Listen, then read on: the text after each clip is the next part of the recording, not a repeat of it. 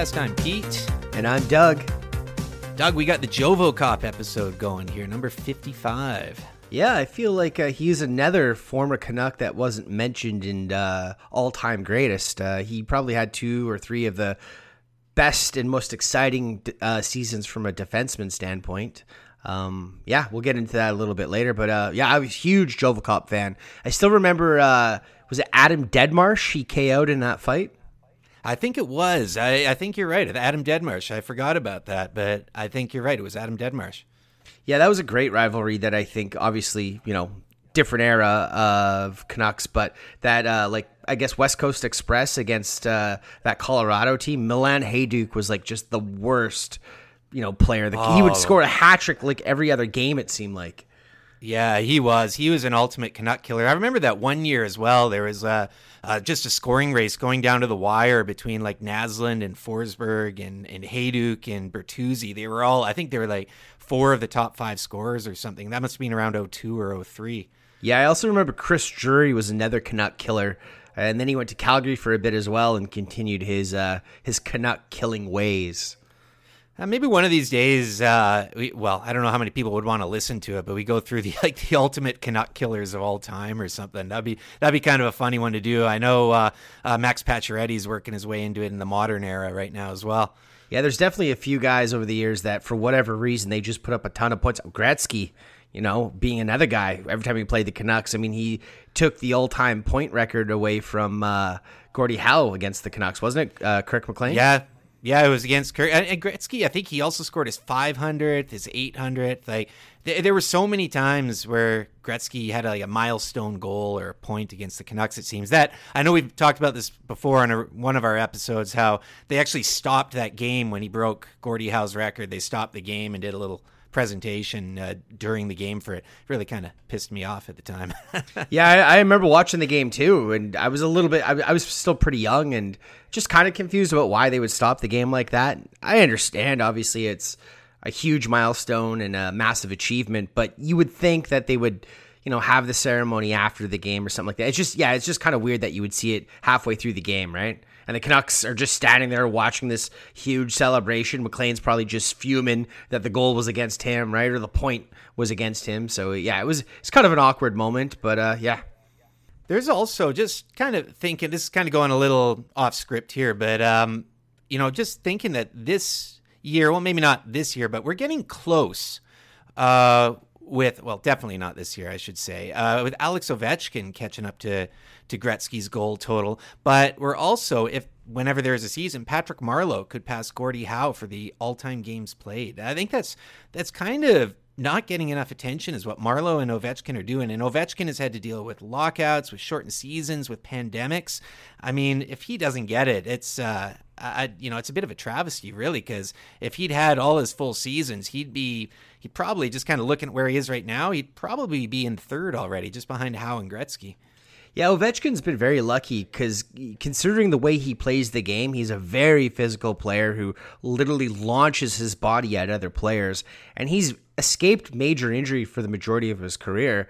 And he continues to put up 30 plus you know, goals a year. I mean, I think he's probably averaging 35, 40 goals a year over the past decade. If uh, there might have been one season where he didn't have over 35, I could be wrong though. Um, yeah, th- that's a good point with Marleau as well. I, I also thought that uh, Jagr would be up there, but I guess he did go over and play in Europe for a few years and then came back to the NHL. If Jagr had played his whole career in the NHL and didn't spend, what is it, three or four years over in the KHL, uh, he probably would have already beat Gordie Howe's uh, games played record. Uh, yeah, it's it's true. It's Jaromir Jagr, nine teams as well. Uh, Jagr as well finished only 34 games behind Gordie Howe. So you're you're completely right. If he hadn't gone to the uh, to play over in Europe, that would have been his record. But I think that's uh, that's pretty cool, especially with Ovechkin in this era, uh, to be able to put up that kind of goal totals in this era where the goalies are the best they've ever been.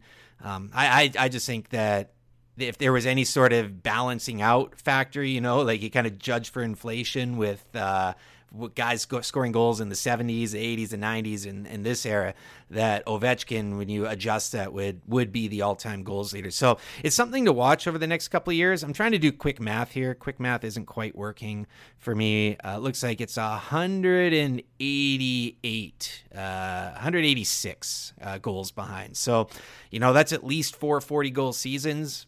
And, you know, that's why having a shortened season and another shortened season and losing a lockout season, that does hurt him. It's going to be really interesting to watch as he go kind of go down his career here, whether or not Ovi will get it. Is Ovi 33, 34 at the moment? I feel I, I want to say 33. Uh, I know he five. Oh, geez, 35. He's 35. Okay, so I mean yeah, it, it's going to be tough. It is going to be tough, but if he can stay healthy and he decides to stay playing in the NHL and not, you know, head over to the KHL, I mean, I do think Ovi will end his playing career in the KHL like a lot of Russians do. I mean, Datsyuk apparently is putting up pretty good points right now over in the KHL, still to this day, which is impressive. Uh, I, I do agree with you though, Pete. I do think it'll be a shame given the lockouts. Obviously, we're in a pandemic, a shortened season. If he doesn't break the record, because I think by all projections, he was well on his way to breaking and still could break Gretzky's all time goal record. Yep, one of only eight players to ever topple 700 goals already, and hopefully he can become one of three players to ever top 800. We'll see how this goes.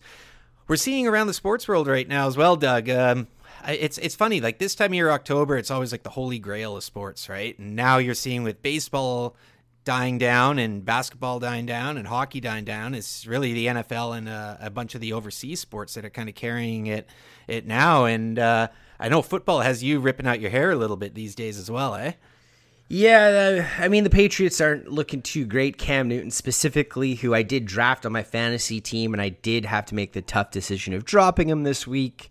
Um, yeah, they and I know they haven't really had the weapons even last year when Brady was there. There was a lot of talk that you know, they don't have a lot of weapons for Brady and whatnot. But uh, yeah, they just they look a little out of sorts, but it's not really surprising. You know, I mean, you were pretty much a dynasty for the better half of two decades. And, you know, obviously there's going to be regression and it's time to kind of look at things. I actually saw a report today that the Patriots have said that there's not one player that's untouchable on their team. So, like, a guy like Stephon Gilmore could be traded.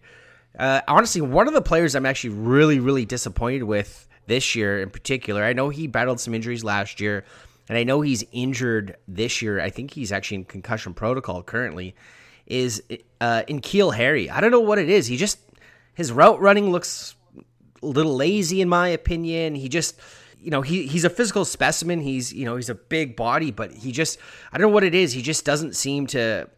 Again, uh, I'm a layman. You know, I'm not not I'm not a professional uh, football scout or analyst analyst or anything like that, but he just looks a little a little lackadaisical on the field when running routes or you know trying to attempt to make uh, passes, and it's kind of a shame, right? I mean, you look at what DK Metcalf does, and I'm not a Seahawks mm-hmm. fan whatsoever, but that guy is like you know all effort. I, I mean, the play of the week was that rundown of uh, Baker when he uh, intercepted Russell Wilson, and then you just mm-hmm. got this what Metcalf's what like 6'6", 280 pounds, and he's running like twenty three miles per hour. I think uh, Next Gen Stats uh, clocked him in at, and you see Baker over look over his shoulder, and you can tell, oh no, you know he's coming, and then yeah, great tackle as well, great form by DK.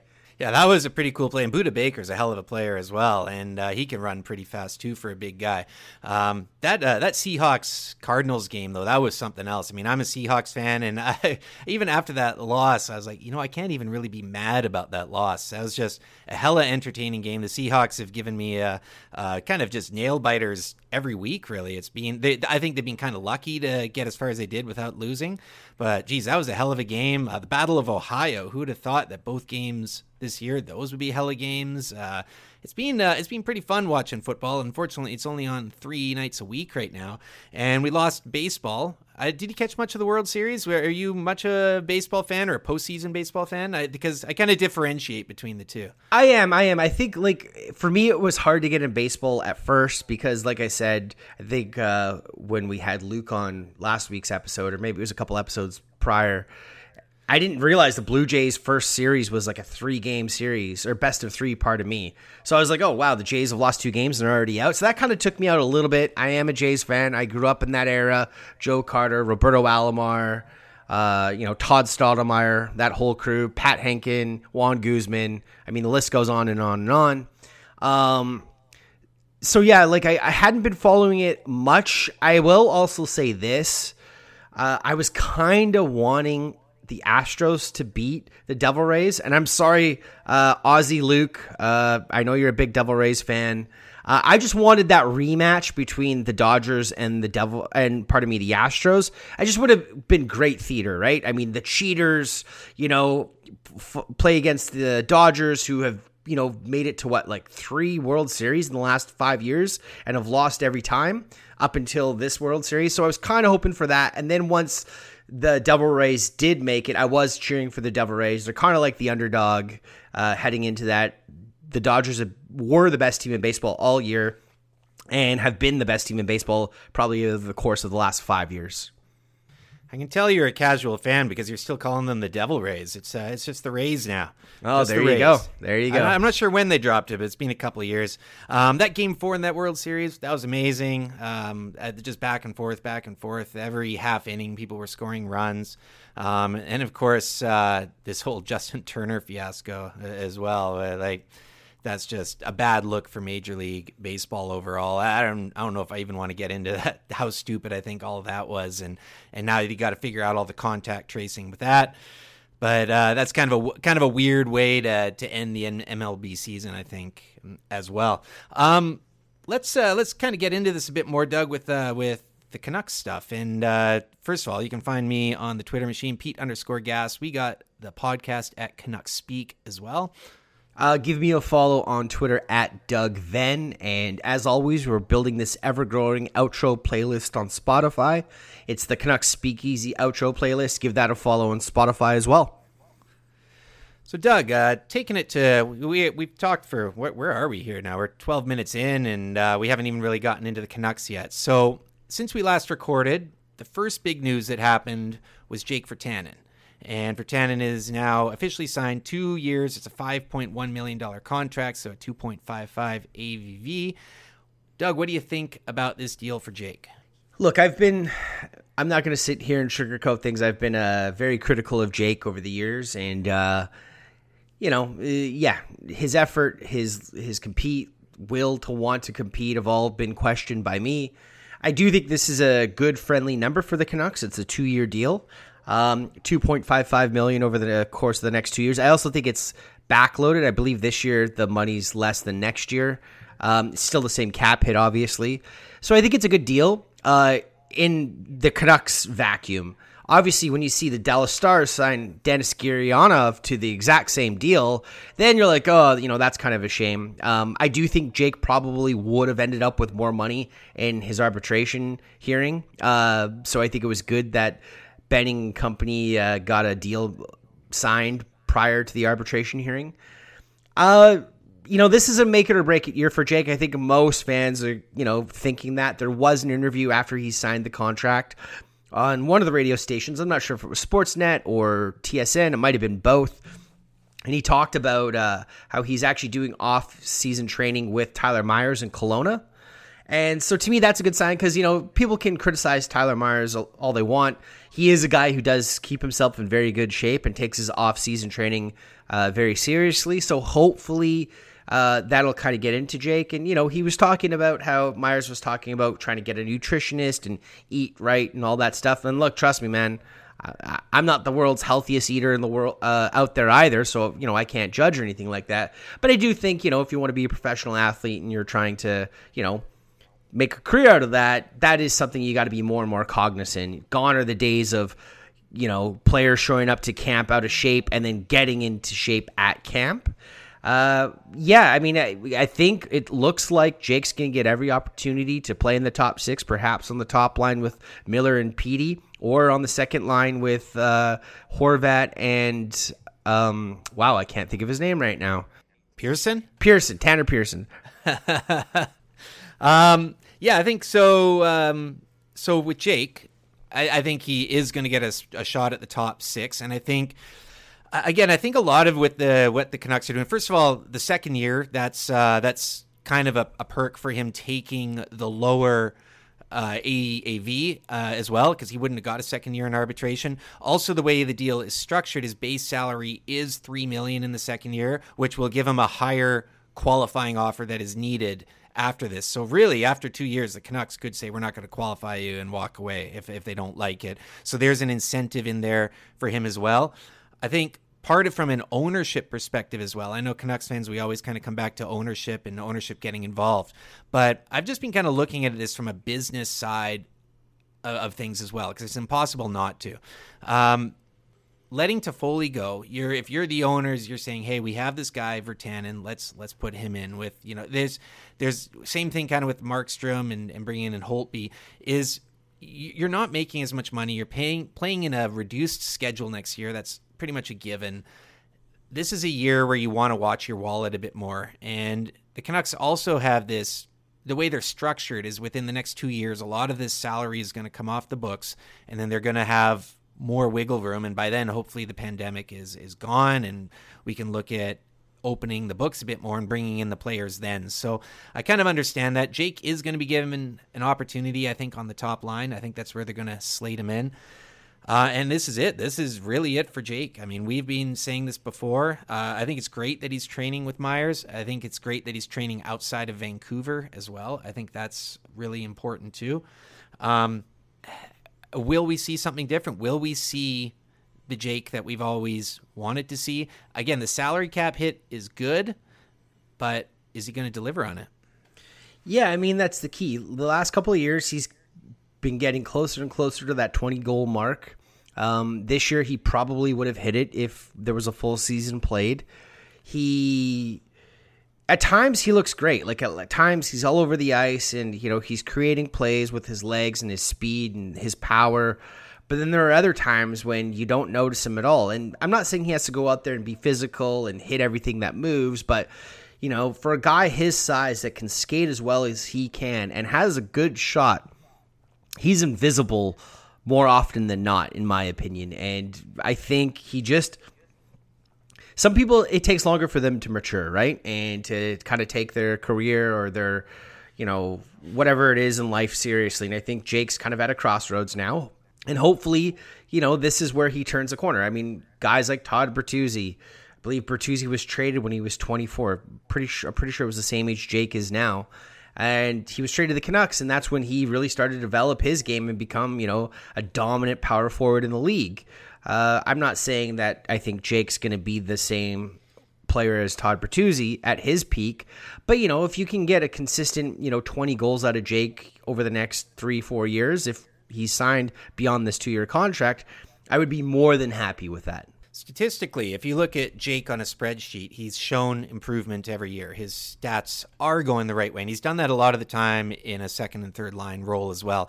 You look at his playoff stats, so three points in 16 games, and we all know I can only really think of like one game where he was really effective um, in, in the playoffs. And this is for me, this is like what Jake are we going to get now? This is really it. We could Canucks fans could finally fall in love with Jake Virtanen, or we could just have a real frustrating two years. It sounds more and more like the Canucks aren't going to trade him. I know there was a lot of speculation of that, but I think he's going to be a Canuck next year.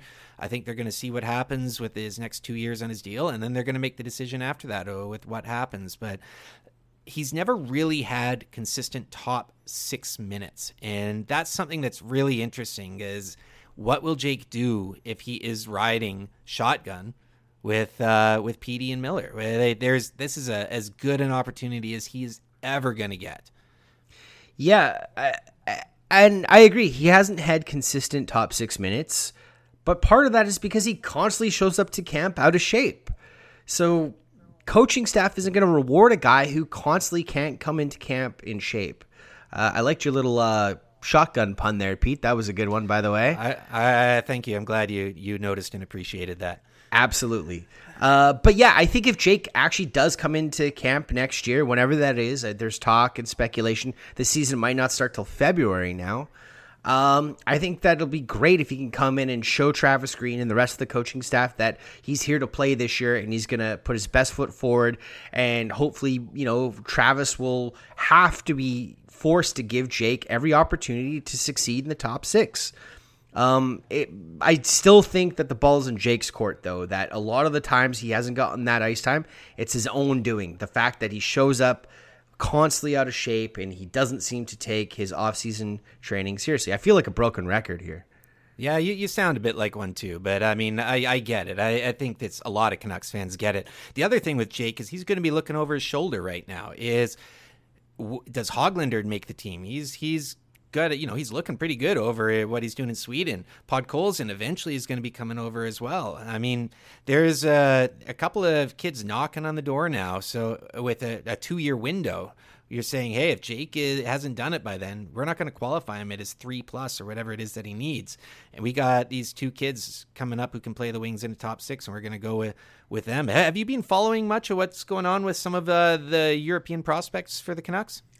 Yeah, I've just been following what I see on Twitter for the most part. Um, you know, obviously, fan two Abby, we've had him on the podcast a couple of times. He's a great follow. He's always uh, filling everybody in and some of the prospects overseas. Chris Faber, obviously, as well, is another great follow for fans to check out and make sure. Uh, you know, he's always up to date on all the stats and games played over there.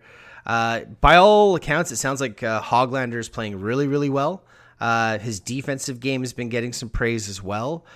Uh, Podkolzin, obviously, it's uh, you know it's been an up and down uh, season for him. Uh, not probably due to anything he's done per se, mostly just you know not being able to find ice time on that on that team.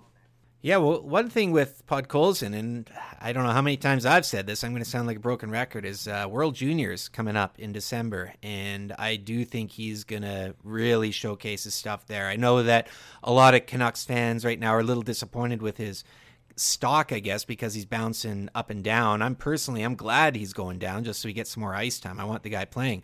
But him and another Canuck prospect as well, Dmitry Zlotiev. And if I, I got his name wrong, uh, you know, please forgive me. Everyone knows how bad I am with names. But sixth rounder by the Canucks, he's also going to the Russian camp. This kid is starting to look like could be a little bit of a diamond in the rough for the Canucks. Yeah, he's another guy that most of those guys on Twitter that are that are watching these prospects consistently are praising. I know Faber has, I believe, he wrote, an article about him, and uh, Fan Two Abby's always talking about him as well. Uh, looks really, really good, and he looks like a steal for the Canucks right now at a six round pick. I mean, obviously, there's still a long ways to go for him to make the NHL, but uh, I said this after the draft. I think the Canucks got really good value with the picks, the limited picks they had. And right now, he's the guy that you hear most of the people praising.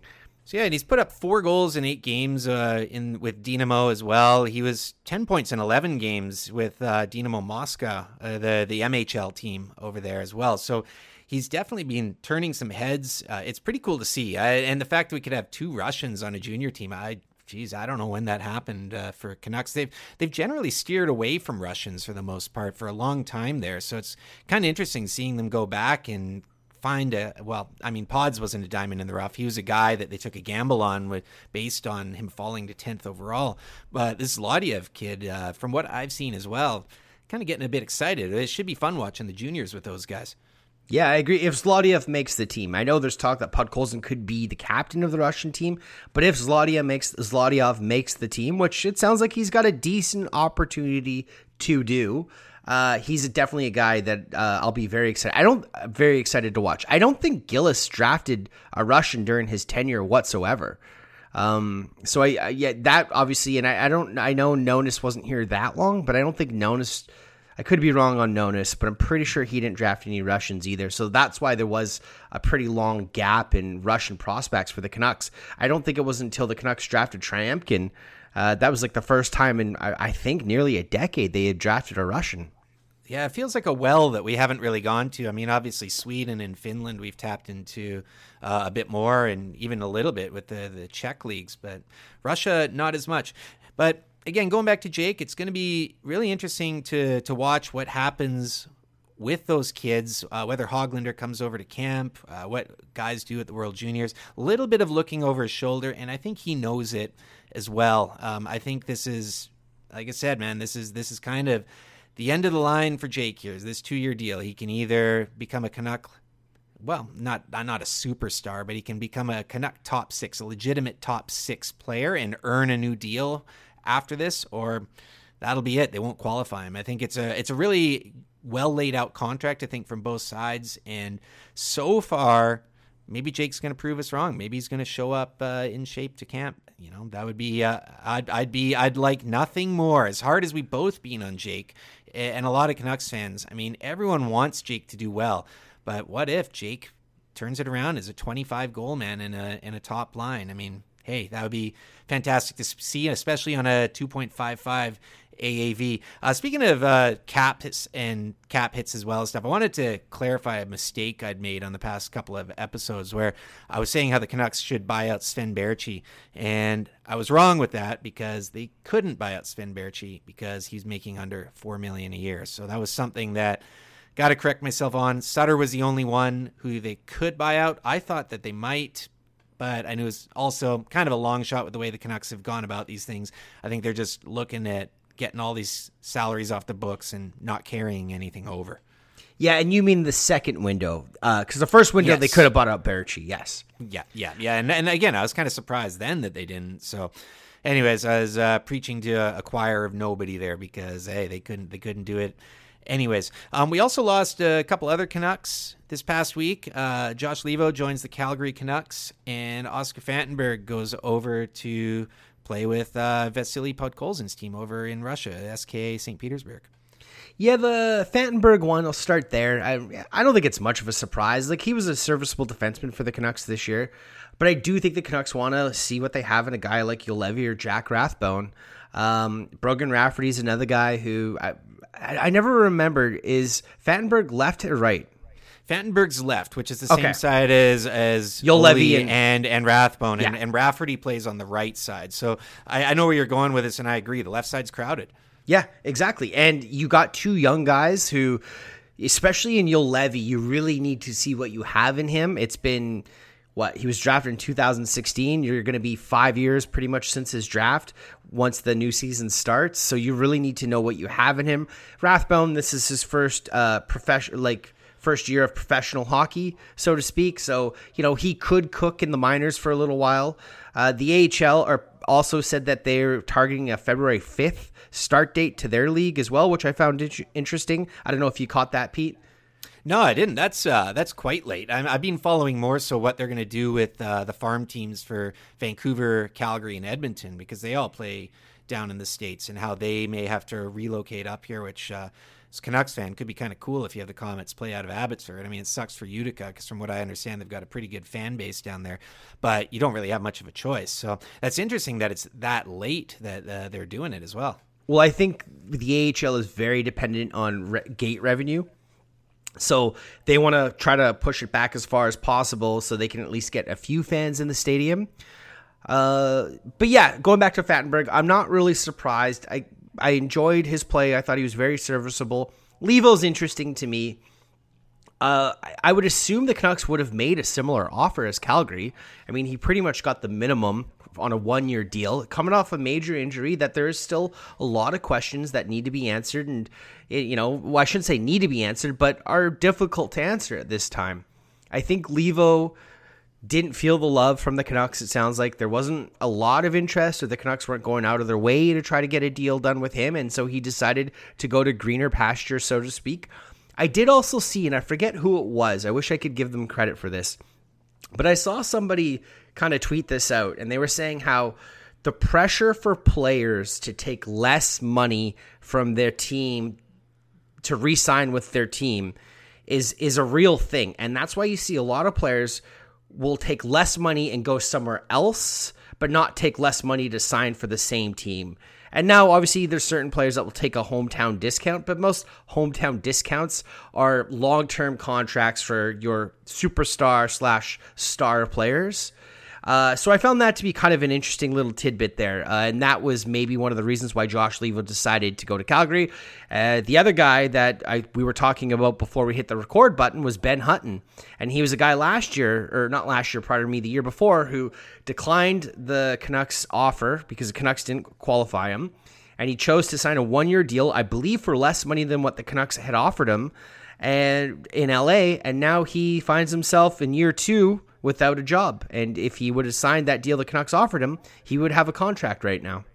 Yeah, the Canucks apparently had offered him a two-year deal, um, but it was he was just wasn't happy with the whole situation, and just, he took the one year in LA, and you know at the end it, it does end up hurting his wallet because at the moment at least he's still unsigned. Um, couple of things I wanted to mention. Oscar Fantenberg, uh, I am surprised he couldn't find a home in the NHL. He got a long look in the playoffs. A lot of teams saw him and I figure you could have gotten Fantenberg for under a million. I'm I'm surprised that no one in the NHL took a shot on him. Maybe he wanted to go back to Europe. I I don't know, but uh, I am surprised after the long edition and uh, the long look that he got. And anyone who's watching Vancouver playoff games you know, he was a he was a number five or six defenseman a lot of the time there on a team that got to Game Seven in the second round. So I thought there would have been more value for him. Uh, wish him all the best. Though the left side is very crowded, as you mentioned, and I think Olli Juolevi has got that uh, three spot on the left side. Rathbone is going to certainly be in the mix as well. Jordie Benn can play both sides, so I think you're going to see Jordie Benn shuffle over to the right. Um, and that's another thing with that, kind of this asset management. With you're looking at ownership, they're like, well, why would we go and get another right side D when we have another guy who can play on his offside and Jordie Benn? And that's uh, kind of what I think came down to with Leivo as well. Is as much as I, I'm a huge Josh Leivo fan if you're looking at this just from a purely business side, the Canucks have 15 forwards right now in pro contracts. Now that includes Michael Ferland, who's likely going to be put on IR. That includes Sven Baertschi, who's likely going to get sent down. That includes Loui Eriksson, who a lot of people to make this cap flexibility work will also get sent down. Um, but there's the Canucks are tight against the cap. Let's not kid ourselves. What and if they if this Jake Virtanen thing doesn't work out and they need to go out and get another top six forward, they're going to need some cap flexibility here. Every little bit counts. And Josh Leivo, I know it's only 875, but that's another bit where you are this tight against the cap. The Canucks right now are over the cap. They're they're over by uh, what do we got here? Like about a million bucks or something that they're over. Uh, it's adding more forward contracts right now it doesn't really make sense, especially when you know you talk about having some guys in the system. Uh, Cole Lind is a guy we've talked about before. Lucas Jasek is another guy. Nils Hoglander, William Lockwood. Uh, this is a year where I think the Canucks want to see what they have. And that's why you've seen all these guys kind of go. You're going to see next year as well. You're going to see a lot of guys go as well. Uh, the Canucks ended up deciding to go with a guy like Jayce Hawryluk instead of Josh Leivo because they wanted uh, something a little different. But after next year as well, you know, Sutter, Pearson, Baertschi, they're all gone. The year after that, you got Eriksson, Roussel, Beagle, uh, all who are all likely gone. So I think what the Canucks want to do right now, see what they have. Again, work with this two-year plan, which I think is smart, and go from there. And I mean, I know, we all know the Canucks have mismanaged aspects of their cap and put themselves in in in a tough situation. But I do think they're this year they're they're showing some good restraint with it all as well. And that that's for me, that's kind of my take on why they didn't go with Josh Leivo. Because if you look at it just from a purely business standpoint, like, well, we already have 15 forwards under pro contracts, and there's only 13 spots, and you know we put one on LTIR and send one down, and boom, there you go. Like, why are we spending more money when there's no gate revenue and it's a shortened season? So. That's the only thing I think is I think the Canucks are really thinking more from a business side this year, and I, I know that a lot of fans will be like, "Oh, we're we're not as good as last year, and it's hard to disagree with that. That we may be taking a step back this year, but at the end of the day, all the core pieces are still there. With more young guys coming up, you can interchange parts more next year and the year after when you have a lot more cap flexibility. I totally agree. I, I think the Leivo situation, given the severity of the injury he's coming off, uh, there was rumors or talk that the Canucks were maybe trying to squeeze him for a two way deal, and he didn't want a two way deal. He wanted a guaranteed contract in the NHL, and you know those were all kind of deciding factors for him to go to Calgary. Uh, I agree. I think a guy like Jayce Hawryluk is, you know, probably a better bet to get you. You know, I, I guess it depends on how many games the season is going to be next year. But let's say he's a better bet to play 60 to 70% of the games than a guy like Josh Leivo, who could easily have a season ending injury again or re aggravate the broken kneecap. Um, you know, the Canucks, once the season starts, they'll definitely be putting a guy like Baertschi back in the minors, which will get them cap compliant. Uh, there's been rumblings about Michael Ferland going on LTIR. I know, uh, you know, his agent did a hit, and they were talking about the agent was saying how you know this can't keep happening and we got to figure something out here. So it'll be interesting how that all breaks and there it'll be some cap relief there because i believe you get the full three and a half million dollars in cap relief. So that'll give the canucks a little bit of wiggle room especially like you said if jake doesn't work out.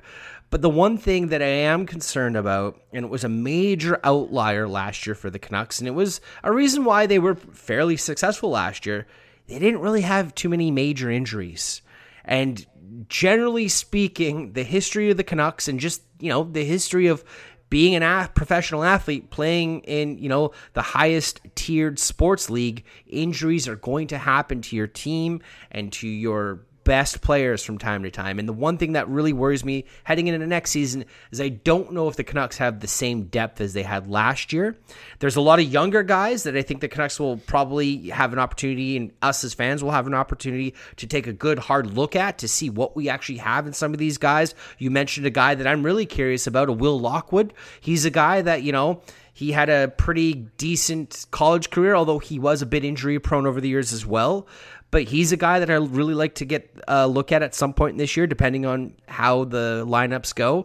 Cole Lind is another guy we mentioned, and then Hoglander and Podkolzin could be coming over in the springtime, depending when their seasons end. Uh, I actually I think Hoglander could be over by Christmas or January. If I'm, I, I could be incorrect about that, but I believe the Swedish league will be ending just before the new year. So Hoglander, in theory, could be over sooner than later. Uh, it's going to be an interesting year next year, uh, but I am worried about the depth.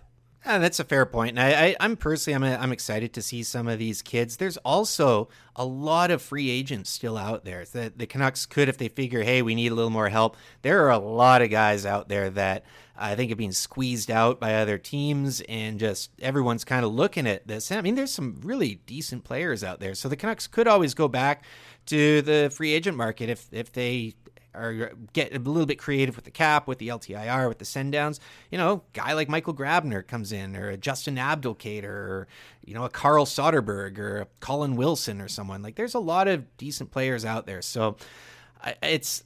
I, I, I really like Josh Leivo. I'm a big fan of the way he plays, but right now, again, I'm looking at things just with, with my business hat on, and I'm like, I, I kind of get it. So we'll see where they go with that. Um, I wanted to also shifting gears with the Canucks right now, just uh, getting into a, a, couple of things that are happening online. Let's start with the fun one right now uh, before we get into some of the other ones. Uh, five greatest Canucks of all time. I always love these kind of lists, and five is such a small, small sample size that it makes it it makes it pretty tough. I mean, I think we could both agree the Sedins and Bure would be in the five, right?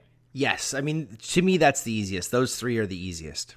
After that, there's um, I, I personally think there's maybe three or four guys who kind of get rattled around for the last two spots. But Doug, I'm going to put you on the spot first here. You got to choose gun to your head. Last two spots for the top five. Who are you going? Um. Well, spoiler alert. I'm probably not putting both Linden and Naslund on my list, so only one of them would make it, and it's tough because Hamann and Hahn. Trying to think who I would rather have on the list. I do really, really like Linden, although I will say my love for Linden fell off a little bit. Just his time as the president of the team, and I still hold it. I'm I'm, I'm a bit of a bitter guy with the com- with the comment he made about how he can go to the Sedins and tell them we're gonna tear it down. I'm like, dude, you're representing the crest on the front, not the name on the back. Um, so that bothers me, but that shouldn't bother me in this question. The question is top five Canucks, and obviously we're talking about what they did on the ice. Naslund. Yeah, you haven't you haven't said anything. This is quite the intro yet. I'm, well, yeah, yeah, because I'm I'm, I'm, I'm, I'm to see where this build goes. Well, I'm making a case for both, right? I, am literally I'm literally in my head trying to decide right now. You said you put me on the spot, and I'm giving you my on the spot answer. I, I, like it. I'm seeing the inner workings uh, of of Doug's brain here. So carry on. Well, Naslund like you can't say he's underrated, but he's probably one of the, if not the most underappreciated superstar the Canucks have ever had. And I know a lot of the Naslund criticism comes down to playoff success. And that team, a lot of people thought would have a lot more success in the playoffs, and they didn't. And the whole choking comment that I don't know why so many fans ridiculed and criticized him for. I like the honesty. I like that he was holding himself and the rest of the team accountable in that comment. But if I'm going strictly by play on the ice and, you know, the more memorable moments and more impactful moments, at least in my opinion, for the success of the Canucks, it would probably be Trevor Linden. And then fifth, I'm this one's this one's more of like a fan favorite for me as opposed to uh, who is the greatest. I mean, he, you could make an argument he's not even the greatest player at this position for the Canucks, but this is my list, and this is who I'm putting on the list, and it's Mattias Ohlund. Uh, nice one, man. I, I, had a feeling you'd put, put a D man in there. Uh, Mattias Ohlund I, I love the guy as well. Um, my two, I'm kind of going with what a lot of people were saying. I am going to stick Bobby Lou in there, just in terms of what he did in the crease was uh, was was really spectacular and kind of ended the goalie graveyard that was Vancouver. Um, and my second one is going to be Naslund. I'm going to put Nazzy in there. Uh, the guy just during that era was was unreal, and uh, three straight 40 plus goal seasons as well. Um, I like I like the Ohlund though. It's a, I mean, is he is it my favorite Canucks that I'm putting in there? No, it's. Uh, I, I, mean, if it was favorites, I'd have Kevin Bieksa right near the top, right? But uh, it's uh, you know, it's in terms of what they did with the team and pure skill and, and excitement. I got to go with uh, Lou and Nazzy to round out my top five. TL, you missed because I can't stand your freaking fitness commercials, man. Like, what is what is up with those? Like, why are they still on the air? They're so bad. I agree, and you know what? That is another negative towards Linden as well. I agree. Club sixteen, isn't it? Oh man, yeah, yeah. Come play where I play or whatever. It's like, oh my god, like all the people with like the terrible. Uh, I could, yeah. It's he, he lost some marks for that one. That pushed him out. Like if it was in overtime, that was uh, that was where he lost the game right I, there. So I, will also say, going back with Naslund really quickly, I also think how the Canucks traded Alexei Stojanov for a guy who is now, you know, has his number retired by the club and just the acquisition cost to get a guy like Naslund and for him to, you know, almost the opposite of what happened with the Canucks with Cam Neely, right? And I think that's why Naslund and don't get me wrong, he put up some phenomenal seasons and he won the uh, the Pearson, which is you know best player voted by the players, not the media, and most players, you know, in their mind, that trophy is more important to them than the Hart Trophy is. Um, so those are big deals, and he had an absolute incredible, you know, run with the West Coast Express there. But I also think what the Canucks gave up to get a player like that, it was like one of the first times you felt like the Canucks truly, you know, dominated a trade. Yeah, yeah, it's uh, one of the best trades, if not the best trade in, in Canucks history only Canuck to win the Pearson because they changed it to the Lindsay, and then the second year of, of, the Lindsay, that's when Daniel won it. But those are the only two Canucks to to win that award, as voted by the players. So I think that's enough to for me to get Nazzy into there, um, along with Bobby Lou, who leads the Canucks in every goaltending category, and we may not have had 2011 without him. Let's get into the not fun stuff that's uh, happening in the world of Canucks. Uh, Canucks fans, as as we all know, uh, we like to eat each other and, and seem to just always find something to fight about. Um, so we got two things. Well, the second one isn't really a Canucks thing. The big thing that's uh, been going around with the Canucks, though, is uh, Petey going on the Spittin' Chiclets podcast. Uh, there's a lot of people who are pretty upset about that. There's a lot of people who don't see what the big deal is. Um, and uh, Doug, again, you go first here. What is your take on? Well, first of all, are you upset that Pettersson went on the and Chiclets? No, I mean he's his own man, right? Like he's. I know you keep everyone's talking about the brand, and he's trying to build a brand, and he, I get it. You know, Spittin' Chiclets, whether you like them or not, they are probably the biggest hockey podcast out there. Um, they do cater to a certain kind of, you know, toxic, shitty demographic, which does make up a lot of the fandom. Barstool is a very problematic sports entity. Um, you know, they are uh, they kind of feed that culture of you know shittiness. I'll say, um, but at the end of the day, you know, the majority of our heroes that we look to, you know, our celebrity heroes, they don't have the same moral compass as you or me. And, you know, they do things what's in the best interest for them. You know, Petey's got a brand. I don't have a brand, you know. You don't have a brand, Pete. Uh Wait, wait, this podcast doesn't give us a brand? I mean, I guess maybe, right? like but not quite to the same level. But I get it. I guess the thing here is what I'm frustrated with the most. The two things that frustrate me the most with this story. One is that people are allowed to be disappointed that he chose to go on the Spittin' Chiclets podcast. Sure, you have every right to be disappointed. I can't tell anybody how to feel about anything. You know what I mean? Um, two, the fact that people think because they're disappointed in him going on the podcast that they're trying to cancel him. The one thing that I do hate is how anytime you criticize somebody for anything, oh, you're trying to cancel me or this is cancel culture. I don't disagree with that. You can criticize people, and generally, when you're criticized, it helps, hopefully, helps you self reflect and realize, you know what, I was being a shitty person, or I did say something that was misogynistic or careless, and you have time to reflect in the mirror and say, you know what, I want to be better. Um, when you don't you know, call someone to the floor and say, hey, look, that was a really shitty thing you said or a really shitty thing you did, then that behavior will continue to perpetuate. But for Petey, again, I, I don't like I don't have an issue with it.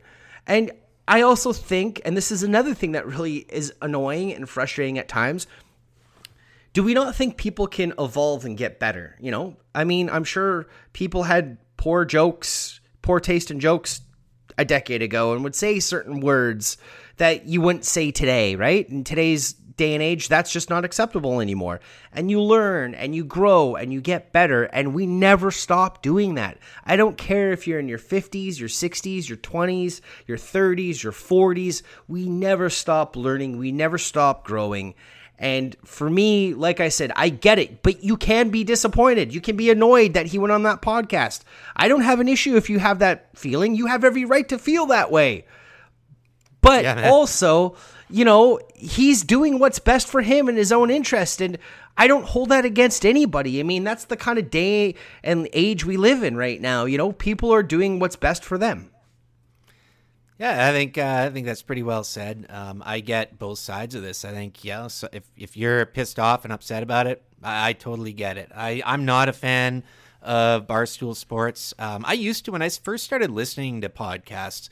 I would Spittin' Chiclets was one of the ones I'd put in rotation, but I don't think I ever once made it through an episode. I just kind of realized it wasn't quite my take. Uh, when I again when I first started listening, I was really big into Thirty One Thoughts. That was kind of like my take. I'm like I really like uh, Elliot and Jeff, and I thought that was more where I went. And to some of the other Canucks podcasts out there, I'd, I'd listen to those guys as well. Um, but and Chiclets didn't take with me. I know some friends who listen to it, and they're not bad dudes. They just that's one of the avenues that they went with and listened to. I get though why people don't like it. I don't like it. I would have rather he didn't go on there, but I'm not going to hate on the guy. Does anyone out there really think that Elias Pettersson is a bad dude? I I don't. He seems like a great guy. I'm very proud that we have him as a Canuck. He's also becoming we talk about building a brand, but he's also becoming probably the most popular Canuck player of all time outside of this market. And I do really mean that because it, it, you think about the way we're all connected now. It's a different level than 10 years ago, than five years ago, even, and certainly back when I was a, a fan growing up in the 80s and 90s. So, in this kind of connected age, you can really make a lot of money and make a big name for yourself by by doing a lot of these things. And outside of this market, from a lot of my friends and fans I talk to in other markets, Petey is really well liked and respected. And so again, it's it's it's something as Canucks fans, I I'm proud of the guy. I think he's a good guy. I certainly don't think he's a bad guy. Um, I'm not going to listen to the episode because I I just don't really listen to that podcast. But I think uh, if if you're upset by it, all right, that's great. But I'm not going to listen to Spittin' Chiclets, and I'm still going to really like Petey. Um, I think he's he's awesome. He's a great player, and he's a good dude. So, um, yeah, I just there's a bit too much of the bro culture uh, with with the barstool stuff that uh, yeah just isn't isn't really my my jam, I guess you know. But if you hey if you listen to it, that's that's totally your prerogative. If uh, you're upset by Petey being on there, that's totally your prerogative. Um, you know, let's uh, let's like you said, let's respect each other's opinions and can agree to disagree. But at the end of the day, Petey's a Canuck, and uh, like I said, he's on his way to becoming the most popular Canuck of all time outside of this market. And I, I firmly believe that he, if he's not already there, he'll be there pretty damn soon. Yeah, I I agree with the Spittin' Chiclets thing as well. Like I've listened to like maybe ten minutes of an episode here or there, and that was just because of who they had on the episode, and it is way too broy for me. And you know, I'm just I don't know, it's just not my jam, right? And I get it, and I get why it's problematic, and Barstool Sports in general is very problematic and it's that frat boy kind of you know culture that you know is mostly in the us but it does exist in canada too uh, that they're kind of honing in for, and you know those guys eat it up. Uh, I will say this though, and hopefully there is some good that come out of this because there was a lot of you know backlash online, and a lot of people were like adding the Spittin' Chiclet guys and Biz Nasty and Whitney to some of these you know threads. And you know what? Maybe some of the concerns that people have about their, you know, misogyny, their misogyny, you know, they can have a chance to reflect in the mirror and be like, you know what? Maybe I should stop saying this word when referring to sleeping with a woman or whatever it is. You know what I mean? Like maybe there is this, you know, outrage about Petey going on the podcast will maybe make those guys step back and take a look in the mirror and say, hey, you know what? Like, we can be better. We can always improve. We can all always be better. And if someone's offended, I'm not a woman, I'm not a person of color, but if a woman is offended by the language that those guys use, or a person of color is offended, you know, by the language that someone else uses, who am I to say they should or shouldn't be offended? They have every right to be offended. Yeah, totally. I, I completely agree. And and even to that point, I've heard a couple of the Barstool guys say that they've stopped using certain words because of backlash that they've received. So, like you said, if, if you're if you make mistakes, and you go back to schoolyard stuff as well. Like uh, there's words that I used in schoolyards that I would not dream of using in this day and age, um, and that's that just comes from learning and adapting. And it, you know, if you're just never going to learn and adapt and get smarter, like what, what's the point, right? Like you gotta you gotta continuously evolve. You can't get stuck in in certain things, which leads me into our final thing here before we get into the Freeport segment, uh, the the Mitchell Miller situation out of Arizona, because I think this is this is quite topical and it's it's definitely worth mentioning. Um, I, I, assume everyone out there knows what happened. He was the Coyotes' first pick, 111th overall, so they didn't pick until the fourth round. He was their first pick. Their GM wasn't able to draft because he still had a deal with the Blues, and part of that deal was he wasn't going to be drafting with the Coyotes. So uh, Armstrong was not the guy who made the pick there was information about this player out there. They knew that there was some bullying incidents in the last week. It became more to light. Pretty awful stuff. And the Coyotes today have renounced him as a pick of theirs, so he is no longer a member of the Coyotes. What do you make of all this, Doug? I mean, there's a lot here, uh, uh obviously, and it, it, for me, it, I've put you to on the spot the first couple times. I'll kind of lead you in here this time and, and just kind of give you my thoughts. Is I, I think there's been a, a, lot of stuff this year, obviously, with Black Lives Matter, and there's a lot of stuff out there with mental health and, and bullying. And this pick by the Coyotes, even though they had some information out there, it was their first pick, and they they grabbed this guy right away. Uh, and I don't know, like it's for me, it's it feels like they didn't do their homework, and it also just by drafting this guy who already had that information out there, it sent a very bad message to everything else at the NHL and the Hockey Diversity Association. And again, I believe the NHL can do a lot more than what they've done, but it sent a, to me a really bad message when they drafted this kid. And then when all this other stuff came out, I'm like, you had no choice, and who knows what this kid is if he's ever going to get an NHL chance now. So the incident in question, I believe, happened four years ago when he was 14. He's 18 now. Um, one of the things, and we were talking about learning from your mistakes and showing remorse and growing as a person. one of the things that you know, you read what this kid did and the bullying he did to uh, his fellow student who, like you said, you know, is African American and has a learning disability. You know, it's atrocious. It's disgusting. Uh, I just I can't believe that in this day and age, you know, that would still happen. Uh, unfortunately, I'm not surprised that it does happen. But the fact that this kid has shown very little to no remorse over the past four years, the fact that he's never actually apologized, the fact that this kid has shown no remorse, and the judge, there was a someone had read this read the statement that the judge had read to him because you know this went to trial, like this was a you know a criminal case against this kid. And the judge pretty much read out in his verdict that he didn't think this kid felt remorse whatsoever. And he was actually just more upset that he got caught than anything um, as far as feeling bad or remorseful or, you know, upset about what had happened. Uh, that to me is a telling sign. And then there was reports again because there was multiple stories about the bullying that took place that he was still bullying this kid, you know, in a lesser way 2 years ago. Uh, and so I think with all that coming out and just, you know, the fact that like this kid doesn't seem like he's gotten it, uh, you know, to me, that is a major, major concern. And I think, you know, even though they fucked up the first time by drafting this kid, I, I got to give the Arizona Coyotes credit for reneging the pick or forfeiting the rights to him as a draft pick uh, given the outcry and the circumstances. And, you know, you can't always plead ignorance. This did seem like it was widely reported. I got to give credit to a guy like JD Burke, who in this market, you know, is a very contentious person. Um, but you know, he writes for I believe Elite Prospects, and you know that is behind a paywall. Um, but his uh, analysis of this kid was that he should be drafted because of the bullying incidents, and he believed that a lot of teams didn't have him on their list whatsoever.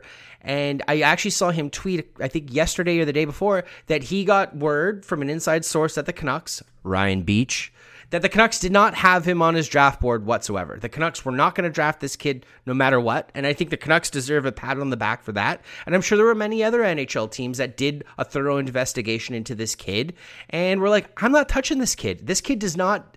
Here's, hear me out. To play in the NHL, it's not a right, it's a fucking privilege. And to me, you don't look like or don't act like you care about anything but yourself. And you're not welcome in in my eyes, you're not welcome. And I would be extremely disappointed if the Canucks took a player like that. I know Tony DeAngelo is another guy who had a very checkered, you know, teenage years and even to this day he still seems like he's got some problematic, you know, thoughts and ideas. Um, and the Flyers took a gamble on him.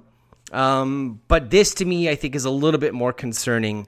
Uh, well, I shouldn't say more, but it's as concerning uh, and the fact that he hasn't shown any remorse, uh, yeah, I, I, find it repugnant. Yeah, I think um, uh, good, good word there, repugnant. Um, I think I, am all for giving people second chances. I, have said this in the past. I, I believe people should get a second chance, but they have to want that second chance. They have to acknowledge the mistakes and they have to go from there and learn and really genuinely get to that point where they earn a second chance. You're not just automatically given a second a chance. You gotta you gotta earn that second chance. I know 14, you're young, you make mistakes. I know I did at 14, but you gotta learn from them and you gotta cut to a point where you're like, hey, I fucked up. You gotta go to this kid's family and beg for forgiveness. And if they don't forgive you, you got to live with that and be able to learn from that and move on. Just because you ask for forgiveness, they don't have to forgive you. But why? Like, I mean, it would be pretty damn tough to do it. But you have to make those first steps to earn a second chance. And you're right. I don't, I, from what I understand, he hasn't gotten it yet. I, I hope this kid can learn what he did was wrong. It would be a good story if he took this, learned from it, did something with it, apologize, apologize to the family, did some work. That would be for me the perfect ending uh, to this. Whether we get there or not, I don't know. Yeah, uh, I mean it's been four years, and I agree. Like it would be nice if he would do that and he would reach out and give a heartfelt, meaningful apology. But it just seems like it's it's going to be you know uh, insincere. You know, considering it's you know four years too late and a reneged draft pick later. Yeah, I, I think we're uh, in agreement with this one. So uh, let's take it into the free pour. Let's do it.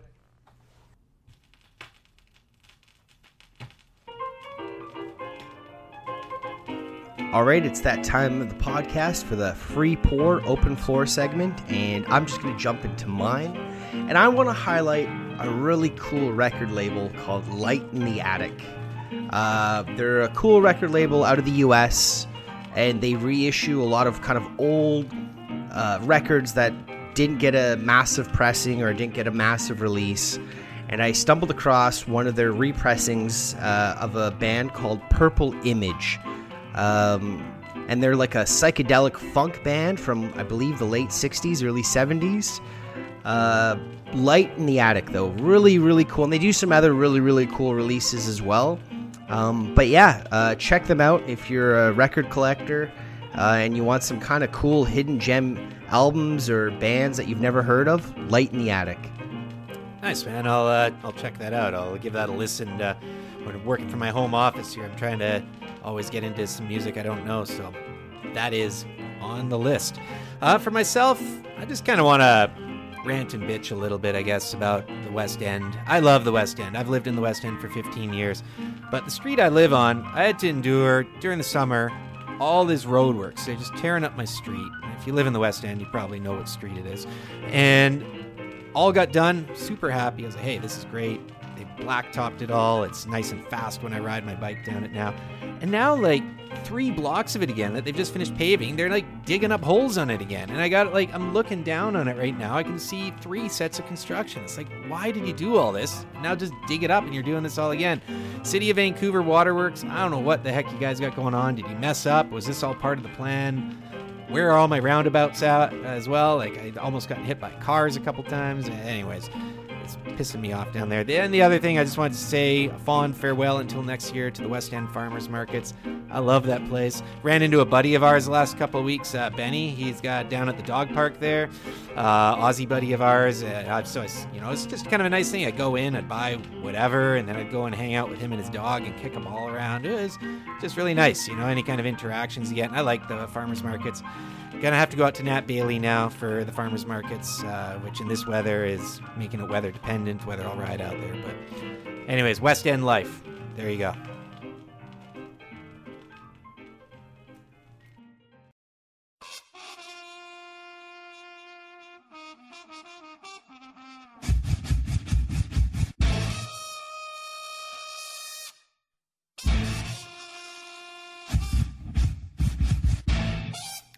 Thanks for tuning in, folks. That's episode 55, the Jovocop episode. Just about in the books. Two other Canucks have worn 55. Can you think of them, Doug, off the top of your head? Uh, Joseph Baranek. Nah, nah, it's uh, I think Baranek was 42. I don't know why I remember that, but uh, no, uh, Shane O'Brien. Oh yeah, I should have known that actually. And Alex Biega. Ooh, yeah, you know, I should have known that one as well. I, I know. I, I thought the same thing when I looked at the list. I'm like, they're 55s. And as soon as I saw Shane O'Brien, I'm like, oh, yeah, of course. Like, how do you forget that? And then Biega. But, you know, not, no hidden kind of numbers in there. That Those are the only uh, other two guys to wear 55. So it's uh, obviously a defenseman number with uh, rich traditions and history for the Canucks. Um, you can find us again online. The podcast is at Canucks Speak. I'm at Pete underscore Gas. Uh, give me a follow at Doug Venn, and the funky groove you're hearing now it will be added to the outro playlist on Spotify. It's the Canucks Speak Easy, Speak Easy outro playlist on Spotify. Give that a follow as well.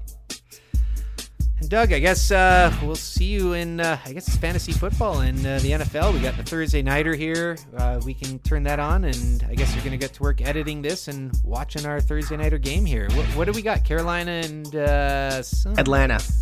Right, right, right. You got anybody playing? Calvin Ridley. I got uh, I got Mike Davis. This is his swan song. It sounds like. Yeah, there was talk that uh, McCaffrey could actually be playing uh, tonight, but I think they'll probably hold him out until next week. Uh, yeah, I guess uh, that's that's a wrap of the episode. I don't know. I feel like I struggled this episode. I don't know. I- I, was I- I fumbling and bubbling a bit. No, no, I think you're pretty good. I, uh, you know, I thought you're pretty, uh, pretty strong. You came in hard. There's uh, definitely some some shifts where you, you know, kind of got caught in the cycle in your own end, but I thought you pulled it out pretty good. Definitely went on some good long-winded rants. Lots of emotion in your game tonight as well. So, you know, I give you a solid effort. Let's see uh, when we go back and edit it. Uh, be curious to hear your evaluation. What, what about myself? Uh, I, how did I felt like uh, I kind of got a little bit lost myself there at times, and definitely was trying to make sure I, I said what I meant towards the end there. No, man, you were calm, cool, and collective. You helped steer the ship as always. You know, you're the you're the captain of this ride, so to speak. And uh, yeah, you know, you're always directing us in the right way and uh, knowing when to transition from topic to topic. Uh, yeah, you were you were your consistent self, Pete. I have to say. All right, well that's good. I think well fair praise from us. Let's uh, let's see what people say out there, and uh, I think I think we got some good content in this one. So let's wrap this up here, Doug. As always, thanks for listening. Hasta luego.